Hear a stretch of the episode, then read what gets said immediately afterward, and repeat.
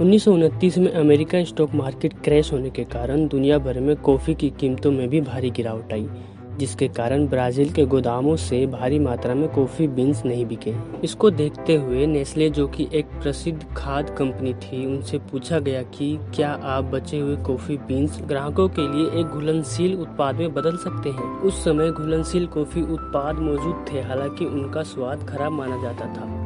Nestle ने इस चुनौती को स्वीकार किया और अपने दक्षिणी वैज्ञानिक डॉक्टर मैक्स से इस प्रोजेक्ट पर काम शुरू करने को कहा। नौ साल काम करने के बाद नेस्ले आखिरकार एक अच्छा घुलनशील कॉफ़ी पाउडर मार्केट में उतारा। वो भी एक अच्छे स्वाद के साथ। नेस्ले ने इसे नेस्केफे नाम से ब्रांड किया और अप्रैल 1938 में स्विट्जरलैंड में लॉन्च किया। अमेरिका और ब्रिटेन में इसके लिए बड़े पैमाने पर मांग थी। साथ में इसे 25 से अधिक अन्य देशों को भी निर्यात किया जा रहा था। नेस्ले ने नेस्कैफे के नए वेरिएंट को नया रूप दिया और लॉन्च किया।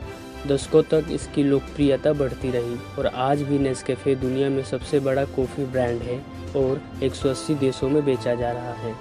अगर स्टोरी अच्छी लगी हो तो शेयर करें।